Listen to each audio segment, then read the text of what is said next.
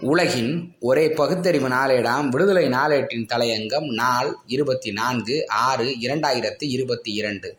இதுதான் பிஜேபி ஒன்றிய அரசின் பொருளாதாரம்.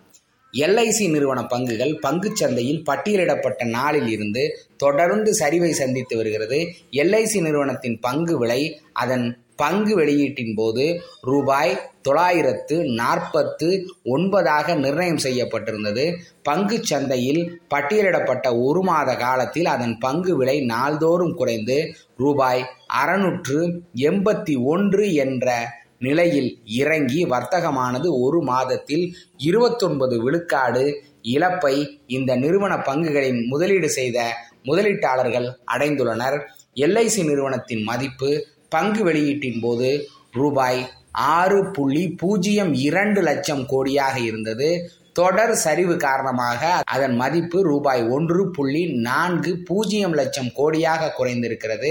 அப்படி இருந்தும் சந்தை மதிப்பின் அடிப்படையில் அந்த நிறுவனம் தற்போது நாட்டின் ஏழாவது பெரிய நிறுவனமாக விளங்குகிறது. ஒரு மாத காலத்தில் ஒன்று புள்ளி நான்கு லட்சம் கோடி ரூபாய் மதிப்பை அந்த நிறுவனம் இழந்திருப்பது மிகவும் அதிர்ச்சிகரமான ஒன்றாகும். சந்தை மதிப்பில் ஒன்றரை லட்சம் கோடி ரூபாய் இழப்பு என்பது டாடா மோட்டார்ஸ் ஹிண்டால்கோ போன்ற பல முன்னணி நிறுவனங்களின் மொத்த மதிப்பை விட அதிகமாகும். பணவீக்கம் வட்டி விகித உயர்வு போன்ற பல்வேறு காரணங்களால் பங்குச் சந்தை தற்போது பெரும் இழப்பை சந்தித்து வருகிறது. இந்த நிறுவனத்தில் ஆங்கர் முதலீட்டாளர்கள் கணிசமான தொகையை முதலீடு செய்துள்ளனர்.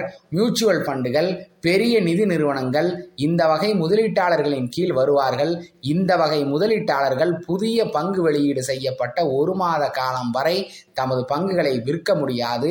இருபத்தெட்டு சதவீத வீழ்ச்சியுடன் தற்போது வர்த்தகமாகும் எல்ஐசி நிறுவன பங்குகளை இந்த தடைக்கால முடிவிற்கு பிறகு ஆங்கர் முதலீட்டாளர்கள் விற்க தொடங்கும் பட்சத்தில் மேலும் இந்த நிறுவன பங்குகள் வீழ்ச்சியடையவே அதிக வாய்ப்பு உள்ளது. எல்ஐசி நிறுவன பங்குகளை வாங்குவதற்காக பல புதிய முதலீட்டாளர்கள் டிமேட் கணக்குகளை ஆரம்பித்து புதிதாக தமது முதலீட்டை மேற்கொண்டனர். அவர்களுக்கு தற்போது எல்ஐசி கசப்பான அனுபவத்தை தந்திருக்கிறது. பங்குச்சந்தை என்றால் ஆபத்தானது என்றும் சூதாட்டம் போன்றது என்றும் இன்னும் நமது நாட்டில் பலர் எண்ணிக்கொண்டிருக்கிறார்கள். வளர்ந்த உலக நாடுகளை ஒப்பிட்டால் பங்குச்சந்தையில் முதலீடு செய்யும் இந்தியர்களின் எண்ணிக்கை மிக குறைவாகவே உள்ளது.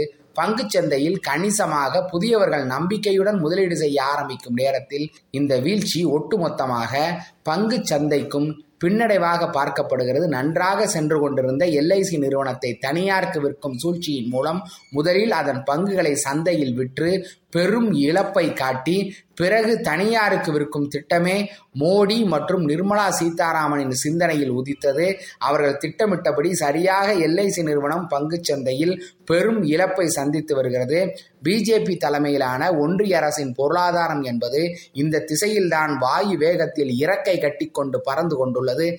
அம்பானி அதானி எனும் தண்டவாளத்தில் மோடி சொகுசாக பயணித்துக் கொண்டுள்ளார். கரோனா காலத்தில் நாட்டின் பெரும்பாலான மக்கள் வேலைவாய்ப்பின் வேலைவாய்ப்பின்றி பரிதவித்த நிலையில் கார்ப்பரேட்டுகள் கொள்ளை லாப குவிப்பு முப்பத்தைந்து விழுக்காடு என்றால் நரேந்திர மோடி தலைமையிலான ஆட்சி யாருக்கானது என்பதை எளிதில் புரிந்து கொள்ளலாமே. நன்றி.